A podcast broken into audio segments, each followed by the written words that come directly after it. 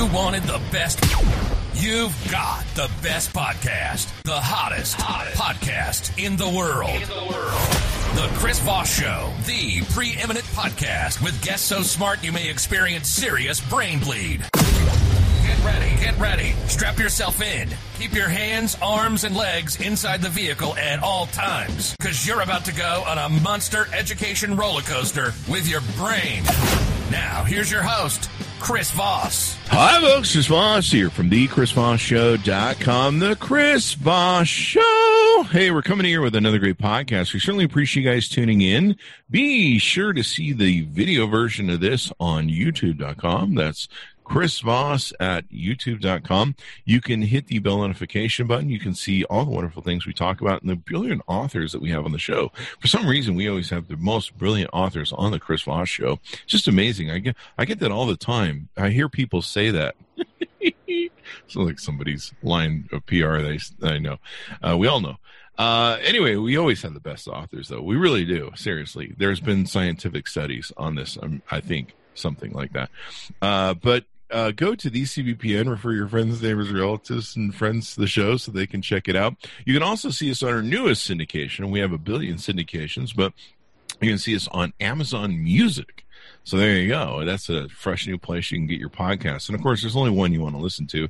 Uh, also, uh, go to goodreads.com and look for Chris Voss under there. We have a, a, new The Chris Voss Show group on Goodreads. We're doing a little book club where we're going to be giving away books and doing some fun things, talking about the authors and all that good stuff. So follow us over there. Today, the most excellent author that we have on today is Ian Buruma. He is the author of The Church Hill Complex. You may have heard of him, Churchill. I'm one of my favorite guys in history. The Curse of Being Special from Winston and FDR to Trump and Brexit. Uh, Ian teaches at Bard College. Uh, he's written a ton, just a ton of books. A Tokyo Romance, Their Promised Land, Year Zero, The China Lover, Murder in Amsterdam, Occidentalism, God's Dust, Behind the Mask, The Wages of Guilt, Bad Elements, and Taming the Gods. Welcome to the show, Ian. Thank you. I was gonna, I was, my comedic brain actually was gonna just start making up more titles and just keep going for another five minutes, but that's a lot of books there. Congratulations. Thank you. And congratulations on your new book. Uh, give us your plug so people can find you on the interwebs.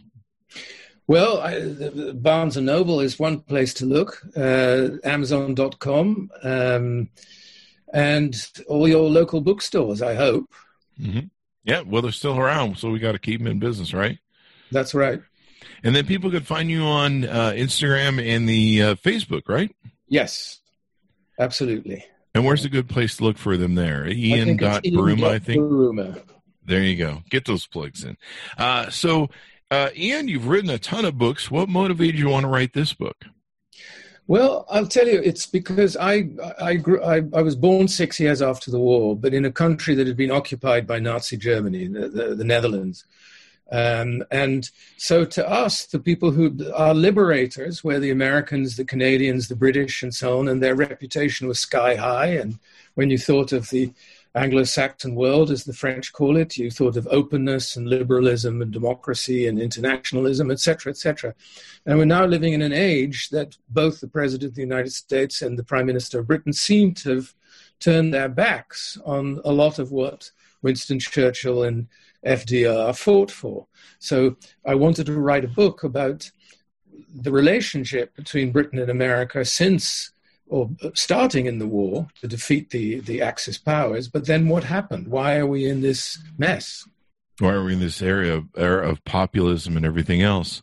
So, uh, give us an overview of the book, what it's about, what's what entails inside of it. Well, the, the, the book is really the, the reason it's called the Churchill Complex is that the shadow of Churchill really goes a very long way after the war. And by that I mean that um, he became, as a war hero, he created his own myth as well as many others. And the, one of the great myths of World War II is that Churchill was the great hero of 1940, which he was. He was. You needed a bloody-minded romantic like Churchill to raise the morale of Britain and so on. And the great villain was Ch- Prime Minister Chamberlain, who appeased Nazi Germany in 1938 in Munich. And the, the myth is that Chamberlain was a villain and Churchill was a hero. And the problem with myths is that they get used every which way. And one which one way this was used is that too many presidents of the United States wanted to be Churchill and were terrified of being Chamberlain. And so every time there was uh, a foreign crisis and they had to decide whether to intervene with force or not, Munich and Chamberlain came back as a kind of ghost to haunt them, and Churchill, the great war hero, loomed, and they all wanted to be Churchill, which led to a lot of very foolish wars, very destructive wars, and with Britain as the sort of junior partner, clinging to the United States as though they wanted 1945 to last forever. And I think Trump and Brexit, in some ways, are, are a sort of backlash um, against that. Trump yeah. gone back to the sort of America first of the 1930s that Roosevelt fought against. Mm-hmm.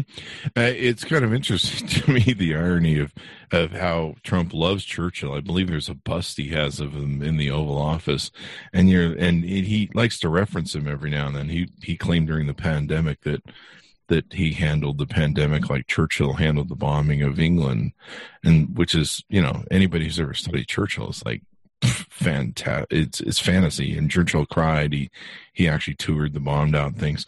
Um, so uh, where do you start in the book? Because you go kind of across the span, I, I, believe, going back. Yeah, I start more or less in 1941 when um, the United States was not yet in the war.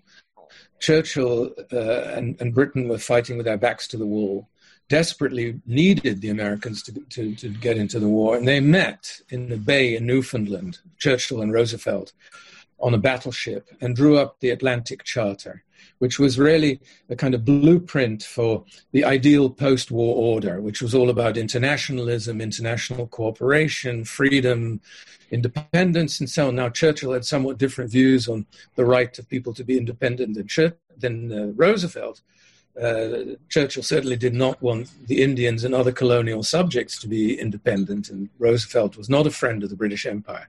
Nonetheless, the, that blueprint was there.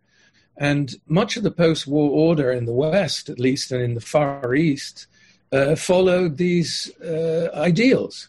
And again, you know, Trump may like Churchill as a sort of heroic figure. Um, and he sometimes he sort of puts on a kind of scowl that reminds you of Churchill that may give him a sort of gravitas or something. But he's really very much against everything Churchill was in favor of. Yeah, yeah. I mean, he's clearly a nationalist, a populist, and I care about my country only. It's I don't know I don't know where he also claims to be like Abraham Lincoln, and you know he's nothing like yeah, Abraham Lincoln.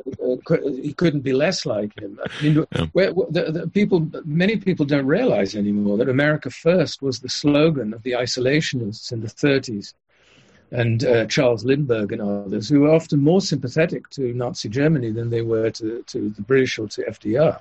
Yeah, in fact, they were meeting with the he was meeting with the Nazis and promoting with them. They gave, I think, they gave him or Henry Ford or both of them a giant award. Both of them.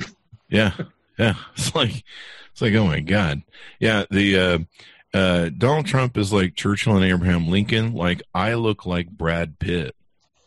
so look at that face. So there you go. So you talk about this um, and the parallels in the book. Uh, do you talk about other presidents in between and how that myth uh, they tried to carry that myth as well? Yes, or not. I mean, some mm-hmm. reacted against it. Some.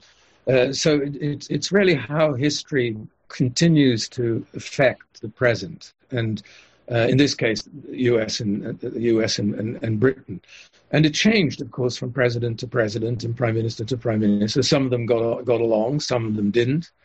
Um, but whenever there was a war, uh, not always, but very often when there was a war, the two sides found one another in this sort of shared myth of glory left over from the war. The last uh, example of this being, of course, the Iraq War, mm-hmm. when Tony Blair uh, very much saw himself in the tradition of Churchill and, and the two Anglo Saxon nations fighting side by side against tyranny and so on and so forth. Boy, that turned out bad, didn't it? That was not a success. I don't think that's been either Bush's or or Tony Blair's. I don't think Tony Blair's really ever recovered from that, has no, he? I think that's his lasting legacy, Yeah. which is is sad, uh, even though he, he himself was largely responsible. But he, he was not a bad prime minister. He was uh, domestically a very good prime minister, but a bit like Lyndon B. Johnson, who was a great president domestically, and then screwed it all up with Vietnam. Yeah, he would have had a very different legacy if it hadn't been for if he'd figured out how to close up Vietnam. Um, and it was interesting how much uh, you know he kind of did that to himself. He was lying to himself. He kept asking for intelligence reports that would show they were winning, and uh, the CIA, the CIA was like, "We're not winning, and this, there is no winning of this war." Um, but he wouldn't listen. But yeah, this is interesting. Now I notice on the cover you have. Um, I had a moment of, of harebrained here, but you have Prime Minister Johnson, Boris Johnson.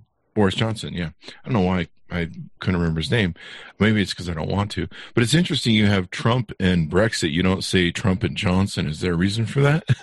Well, there are two Johnsons. oh, is that why? Okay. And uh, and, and the, the point really, uh, Trump represents the Trump era. Boris Johnson happens to be the prime minister, who was also very instrumental in bringing Brexit about. But Brexit is the big thing, not really Mhm. Johnson himself. Okay. So, uh, so you talk about uh, the Brexit issue, the Trump issue, the populism. Um, do you get into any of the election and and why those uh, both both both the Brexit uh, vote and the Trump vote were horribly misled by misinformation? Do you get into any of that detail? I get into into that not in great detail. I, it's it, I, it's more a portrait of the two leaders and why they managed to ride the wave that they did, and and then the wave, of course, is discussed in uh, in the course of, of the book. hmm It's going to be interesting to see how this this whole thing plays out. Our our final thing is in November. I remember when Johnson got uh, COVID after he'd been running around going, "COVID's no big deal. Yeah, it's fine. I'm visiting hospitals, new stuff." And and I, I think it's actually crippled his health, from what I understand or what I hear through the through the small news mills. Mm-hmm. And uh, uh, I think he almost died. I think he spent did. one day He did almost die, I think. Yeah. Yeah, he spent one day. He claimed he was never on a ventilator, but it was starting to get weird there. Mm-hmm. Where we're like, uh, "Yeah, you're in the ICU." I think uh, that's not going good. But uh, so, uh, what were some of the things that surprised you when you wrote the book? What were some of the things that you you didn't know about, or the readers will be surprised about when they read the book? Well, not not one huge revelation, but um, I hadn't realized the extent to which both Churchill and Munich, 1938, kept on being such a, a big deal in, in, in, in foreign policy. And uh, Munich keeps being mentioned by um, uh, presidents and prime ministers really all the way through. And the, the Suez Crisis in 1956, the, the, the Korean War, the Vietnam War, the Iraq War, it keeps coming back. And it shows really how when people say we have to learn from history, you have to, if you don't know history, you repeat the same mistakes. Sometimes you can make mistakes by by uh, thinking about history too much. Or thinking you're abiding by it. Uh, what's the old line that I always say? The one thing man can learn from his history is that man never learns from his history. Which yes, is great that, that's probably true. cyclical irony. That's a quote from me, actually.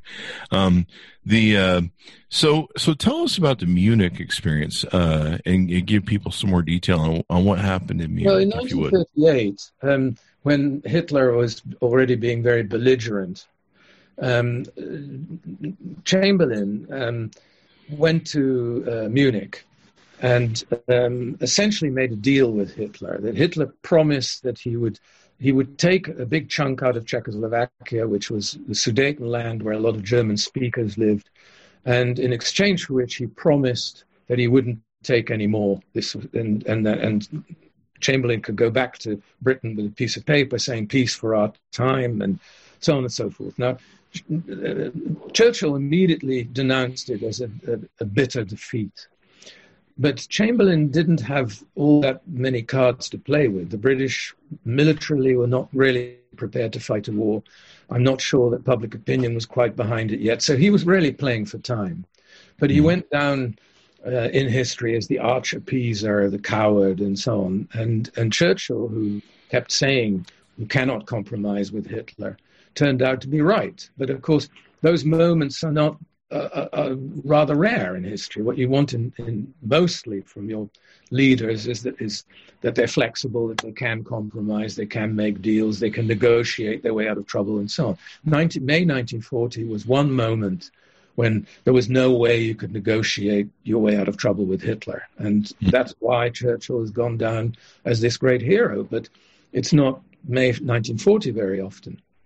That's interesting. That was a that was a real turning point. I, I I've always admired Churchill, and I remember you know he was screaming about how why are we selling them engines and parts, and you know uh, they they totally just and, and America was doing the same. We were just saddling right up to Hitler, um, and uh, and then you know they kind of ran him off for a while as a crazy man, and then all of a sudden he was right. You know he'd been right all along, and uh, it's interesting to me, though, uh, and maybe you speak to this in the book.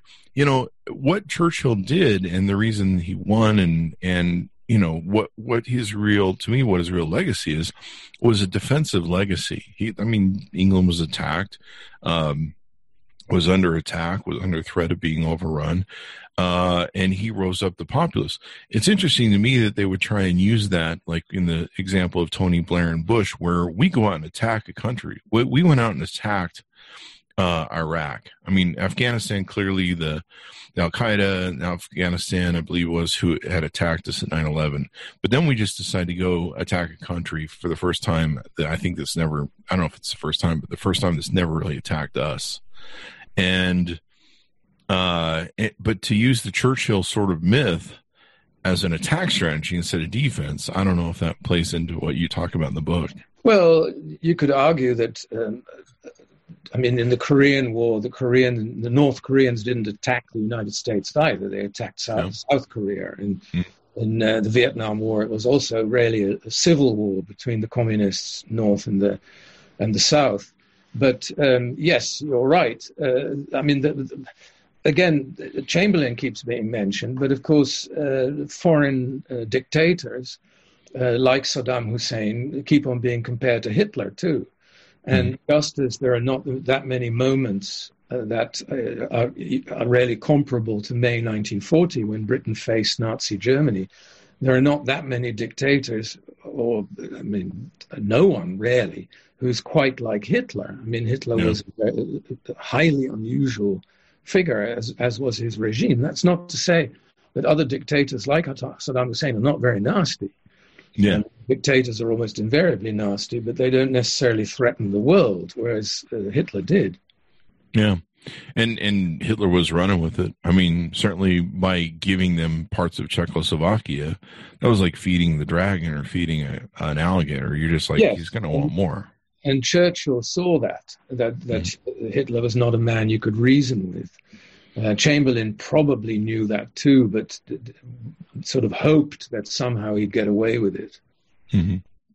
More of a politician than maybe a long. Yes, absolutely more of a politician, which is exactly the sort of person you need in normal circumstances. Mm-hmm. You don't need war heroes to, to lead you in peacetime. What sort of fallacies do you see with Donald Trump and what in your book?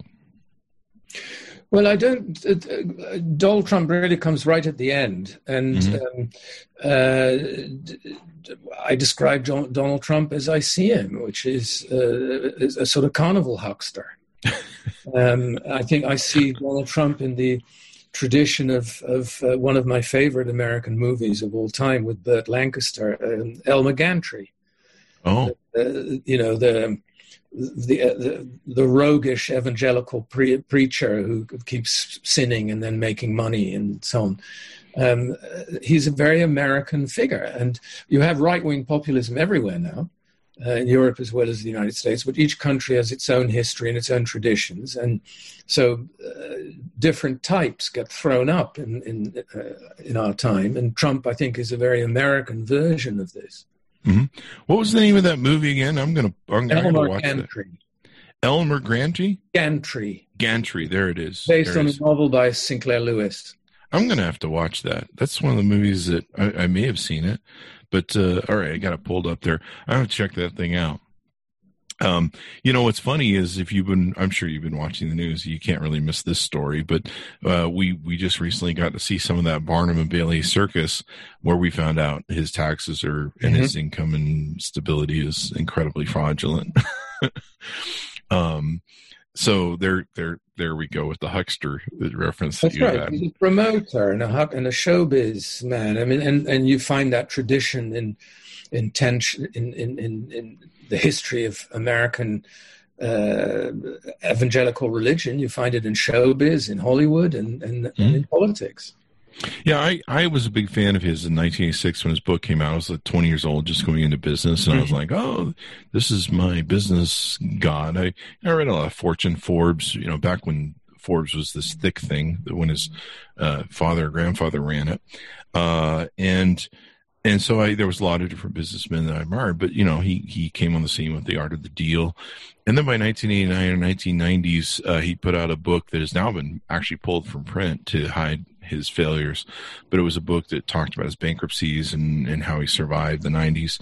Um, and it just became, it just started to become real apparent. You know, I followed, I followed the three to four bankruptcies they filed with the, uh, the, the Trump trust with the, the held the Atlantic City properties. And finally they threw the family out because they got tired of it. Um, I followed for years and just, it became real apparent the dude was a huckster and, uh, had gotten most of his money from his parents. But, uh, the fact that a whole electorate would fall for it, or that people, you know, most people in New York or people that are educated or people live in big cities, you know, they were used to seeing guys like that every day on the street.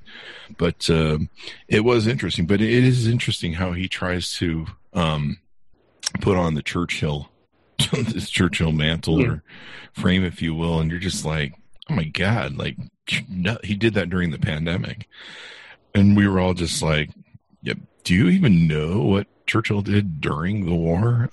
well, I believe he he didn't realize quite what what Pearl Harbor was all about he he yeah, that's Hawaii. true. That's so true. like, historical knowledge is not his strong uh, point. I mean, it's one of the most seminal. It's like not knowing what 9-11 was. Yeah. If you don't know what Pearl Harbor was and what brought us into the war, I mean, if it hadn't been for Pearl Harbor, there's some historians that think that we might have kept settling up to uh, um, Hitler through, you know, uh, the famous aviator and and uh, Henry Ford, and because we were fine with it, and we're just kind of like, well, let them roll on their thing. In fact, F- wasn't FDR for the large part weren't we kind of in a nationalist sort of attitude, a populist attitude back then? We're like, after World War One, we're not getting any more wars. Fuck everyone, let them do their own thing. And he had to convince the American populace to. I think more than fifty percent felt that way, and. Yeah. Uh, uh, why get involved in another European war? And uh, on the right, you had people who said, well, you know, this is the war for fighting for the British Empire, for Jewish interests, and so on. And but a lot of people were just tired of uh, spending American blood on on foreign wars, and so it it, it took Pearl Harbor really yeah. to uh, for for America to, to, finally get into the war. And I remember, uh, in fact, I think during that time is when we turned back a whole shipload of uh, Jewish people come escaping Hitler. And sadly, we turned them back, and I believe a lot of them ended up dying in, in the chambers and gas well, chambers. yeah, the United States was not the only country that closed its borders. I mean, wow. by the end of the 30s, it was very difficult to get in anywhere. Wow. Even you know places like Cuba or, or, or Mexico, which, mm-hmm. which did take quite a few people. But uh, yeah, it was borders closed very quickly, as we see in our own time. Yeah. When uh, desperate people try to get into countries and, uh, you know, people don't want them. Hell, we can't even get out of our country. uh, uh, I wish more Trump voters owned passports because uh, and traveled because I don't think they realize. I mean, we're we're literally living in a prison. Uh, like I don't know, man. After November third, I might want to make a run to Canada, and uh, I don't think I can. So there's that. But yeah, it, it is interesting. I remember Didn't I think FDR had to make a major speech to try and convince people, or he made a series of speeches to try and convince people that we need to do the war. But yeah, definitely, um, definitely the uh, Pearl Harbor brought us into it, and it was naive for us not to realize that it was just a matter of time until we didn't get attacked. Yes, and uh, he did make several speeches um, trying to convince people that this was not something the United States could uh, keep away from uh, because it was going to, if Europe were to be dominated by Nazi Germany, it would uh, be very bad for the United States as well. Um, he did say that, and various in various ways, of course, he did uh, help Britain even then with the so-called Lend Lease program when Britain mm-hmm. got sort of cast off uh, uh, ships and so on from the, the, U.S. Navy. But he struck a hard bargain. Uh, Britain had to pay for it uh, very, very dearly mm. um, uh, in gold and, and money and, and, territory and so on. Nonetheless, nonetheless, he did do something to help Britain before um, Pearl Harbor. But the great one of the great mysteries is why Hitler um, after Japan attacked Pearl Harbor, um, declared war in the United States because mm-hmm. Hitler was already bogged down in a terrible war in, in the in the Soviet Union um, on the Eastern Front. Why he thought that it was a smart thing to do to then declare war on the U.S. is one of the great mysteries. Well, I mean, he was kind of a meth head speed freak, which is also a Trump thing. He's an Adderall junkie. Uh, and uh, uh, according to Noel Casler and a few different people from the set of, of uh, what you call it, his show, uh, The Apprentice. Um, so yeah, it, I mean that was that was one of Hitler's great um, great strategies or uh, things that really screwed him up was declaring war on everyone, and then he got pulled too far in every which way and of course bringing us into war. I believe we had one historian on from historian on from uh, from the Japanese War and what they were trying to do, and and evidently the the concept was is, is they thought they would totally cut our head off by taking out all the ships in Pearl Harbor. If they could get if they get Pearl Harbor just wiped off the map, then we wouldn't have anything uh, to do with, and then we would settle some sort of peace agreement with them and that was the idea. They knew once they poked the bear. Which historian was that? I believe it was a it was a guy who wrote Operation Vengeance was the book we had on. Yeah, I think what the Japanese were were betting on is not that they could wipe out the entire U.S. Navy, but they thought if they gave a very sh- sharp shock to the Americans, yeah, uh, America being in, in the eyes of Japanese militarists a sort of decadent democracy, um, the Americans wouldn't have the stomach to fight. So they would then come back to negotiate with Japan on terms that were favorable to Japan. I think that's what that was the gamble. That was the discussion, yeah. And yeah. Uh, and and wiser heads in Japan re- realized perfectly well that if that gamble failed, that they would certainly in the end lose the war. Yeah, and they did. And they did. but in an extraordinary way, and one that still haunts us as damn from a nuclear aspect. Um, and you know, now we they you know we built the bomb and everything else and and all that good stuff. So, uh, what other what are things that we covered in your book? Uh, what are the things should we be talking about? Well, it, it, it, every chapter is about a president and a, and a prime minister, and mm-hmm. so, and the time that they lived uh, lived lived in. Um, so we have the disaster of um, again World War II affecting uh, a, decision made by uh, a politician in the 50s when Anthony Eden, who finally became prime minister when Churchill, old and almost senile, finally had to give up, who thought that um, uh, General Nasser, the Egyptian strongman at the time, was really a kind of fascist dictator who had to be stopped uh, in the way that you know um, Hitler should have been stopped in 1938, and made uh, a deal with the French and, and the Israelis to um, go to war with Egypt. And Eisenhower, um, at, who was president at the time, thought this was ridiculous and stopped the British in the end and the French, and said, "If you don't stop this war right away, we'll." Um, will destroy the pound sterling. And um, that's the moment that the British realized that they they, as a world power, uh, the end had come. Wow. uh, up until then, you know, the, Britain had still had a lot of its empire and so on. It was a global force, but they realized in Suez in '56, when the Americans could stop them overnight, that it was sort of all over. Um, and well, then with the other wars in Korea, uh, the Americans were desperate for the British to come in, and they did to some extent. And in Vietnam, uh, LBJ desperately wanted the British to send troops so that the Americans wouldn't be fighting it alone with the South Vietnamese. And the then Prime Minister, uh, Harold Wilson, was a Labour Party leader. In other words, he was a socialist. And he knew that sending British troops would completely destroy his credibility with the left wing of his party. He couldn't do that. Um, the party was divided in the same way, really, that the Democrats are today, that it had a strong left wing and then it had a sort of more moderate establishment. And um, so what? So so Wilson was stuck between having to keep America happy so that Britain could stay within that sort of what they what they've always called the special relationship with the U.S.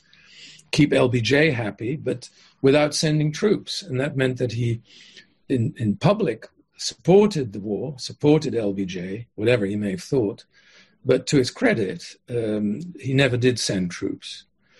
Um, then in later wars, usually the British were um, did fight on the side on the American side in, in various conflicts. Again, not all of them. I think when Margaret Thatcher decided to to do a, a Churchill and fight over the Falklands with Argentina, which Ronald Reagan, who was then president, called this, what are they doing fighting over this little icy rock? which is more or less what it is. Uh, the Americans thought it was pretty ridiculous.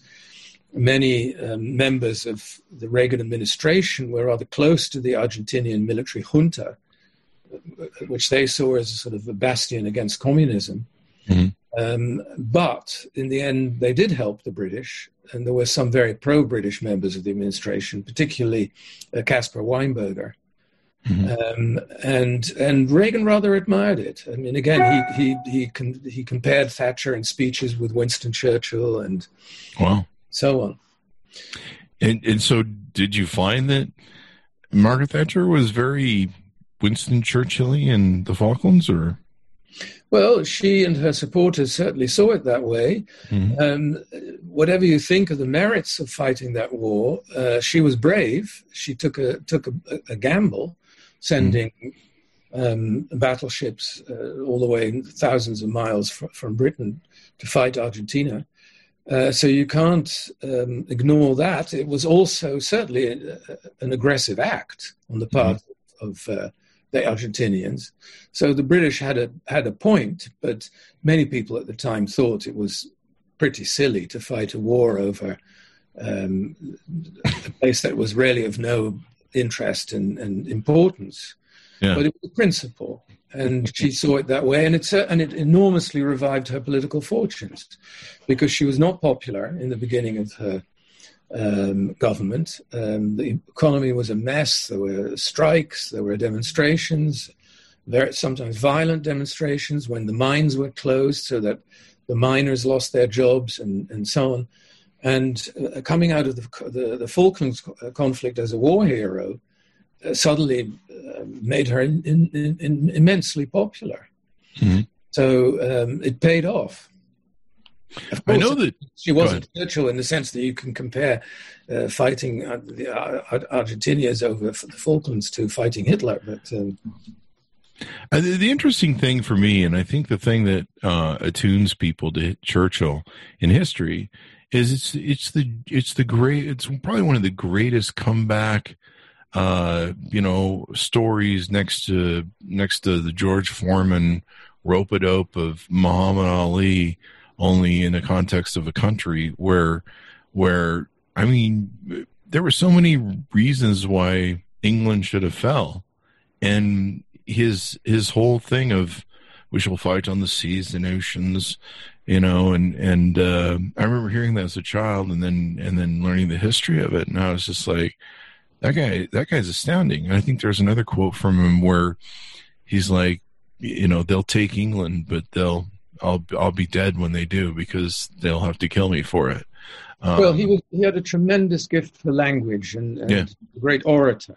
Yeah. so he he knew how to um, to raise the morale and keep people from um, becoming defeatist and, and, and, and fatalistic about it and so on. He knew they, they had no choice but to fight on. But it's also a little bit of a myth, um, which still gets promoted in Hollywood movies like Dunkirk and so on a few years ago, that Britain was completely alone as it sort of uh, defied the might of Hitler's Germany. They weren't completely alone. First of all, they had some help from the US already. They also had their empire, which uh, enormous numbers of soldiers and airmen and so on from India and else, Australia, New Zealand, and so on. All, they all fought on uh, the, the, Allied side.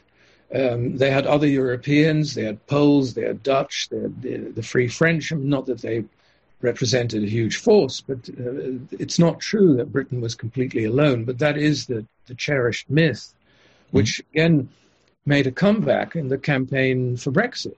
Mm-hmm. Those who argued for Brexit very much used the imagery of Dunkirk in 1940. Oh, wow. We stood alone then and and uh, defeated uh, Hitler's Germany. We can do it again, and then there are sort of images of Spitfires and so on. um, but um, which is, is really not an entirely accurate uh, view of what it was actually like. Yeah, or what Britain is now. I mean, it's, it's interesting to do that correlation between, you know, a modern world something 70 years ago or 75 well one of the problems with brexit is that in the in the propaganda um, the the european union is so often depicted as though it's some kind of oppressive empire and that was oppressing uh, the poor brits whereas in fact uh, britain was a major player in in the eu and one yeah. of the powers. And, and, and through the EU still had a lot of clout in the world, um, much more than they will have as, as, a middling provincial country. And one of the people, and this is in the book, that, who saw that very clearly was, was Harold Macmillan, who was prime minister at, at the time of JFK. And they were a, a couple that got on very well. They liked each other.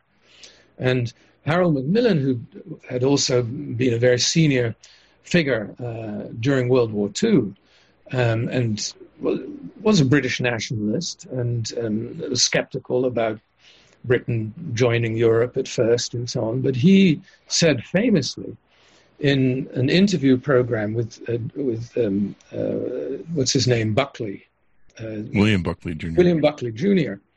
Um, he said, "Look, uh, Britain has only really been a world power for about two centuries." And the only way it can continue to be a, a major power is inside Europe. And he said in the same program, which was rather interesting, um, Buckley, this was at the time that Britain was, uh, that, that, African, British colonies in Africa were gaining independence. And Buckley probably didn't like that and assumed that Macmillan didn't like it either and said to Macmillan, Well, do you really think these people are really ready to rule themselves? And Macmillan said, Absolutely not. And then Buckley said, So why do, do, are they granted independence? And Macmillan said, I'll tell you why. if we don't give them independence, the best and the brightest will spend their time in prison instead of running countries and learning by running those countries how to do it. They'll, otherwise, they'll never be ready. The longer we postpone it, the worse it will be. Mm-hmm. Buckley looked sufficiently perplexed, I think, by this answer. But it was a very good answer. And it was under Macmillan, a, a conservative, that a lot of the, um, empire, the colonies in Africa did become independent. I think a lot of presidents, they, they, uh, and you probably found this in your book, they, they, they love the imagery of, of, of Churchill. Uh, I think one of the famous photos that, that a lot of times they'll cite is I think it's a photo of Churchill, FDR, and Stalin sitting on a bench, isn't it? Well, there are there are many photos of where mm-hmm. where they met during these great su- summits in Tehran mm-hmm. and, uh, and other and, and, other other places. Yeah, um, the image, yes, but the um, there are various things that explain that. One is that uh, Churchill was always more popular in the United States than Britain was. Britain as a country was rarely very popular with the Americans because, after all, the United States fought a war of independence against Britain.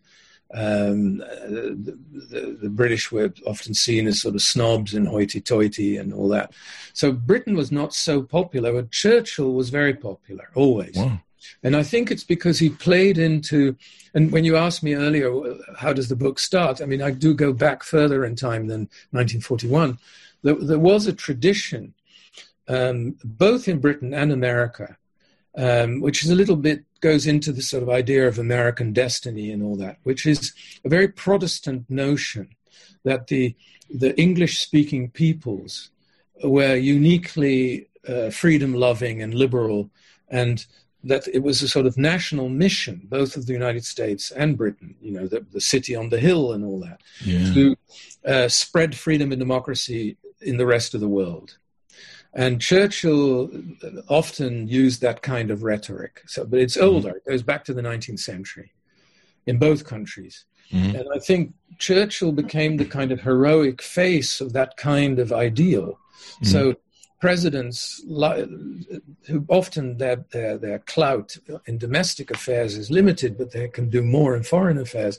Presidents like that image of being the, ones, the great leaders who would spread freedom and democracy in the world. Whether it was that's the, that, that was the rhetoric, whether that was really what they were doing, that's another another issue.